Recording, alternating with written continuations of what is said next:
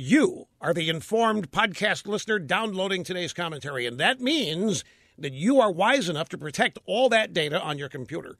iDrive does that better than anyone. Your data is stored off-site by iDrive in one account for all of your devices. It is safely secured with military-grade encryption with an online key that only you have. Now, iDrive operates in the background while you're busy at work on your computer. Your data is transferred online.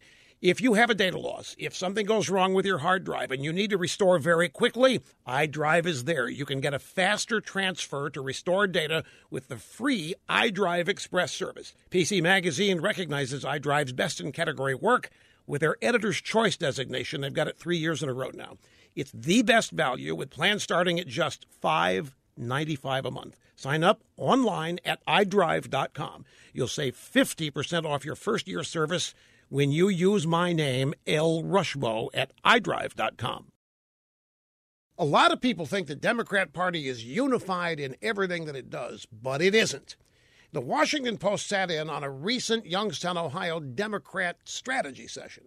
Local Democrats complained that the National Democrats' comeback strategy was designed by a bunch of elitists, protesters, and wacko consultants from California and New York, people who don't have a clue about what Democrats in the middle of the country care about.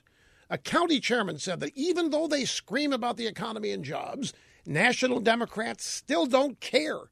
He said Trump talks about trade and jobs, while the national Democrat elites are still obsessing about which bathrooms people go into. He said the Democrat Party sets their hair on fire. They run around like it's the end of the world whenever Trump so much as sneezes. But Democrats in middle America don't care about that stuff. They're struggling. They're living paycheck to paycheck. The Democrats are not helping them. They've left the little guy behind. They're trying to make ends meet, and their party still doesn't care.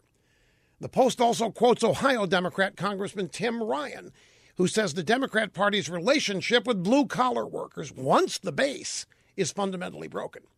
And you know what? The local Democrats are right.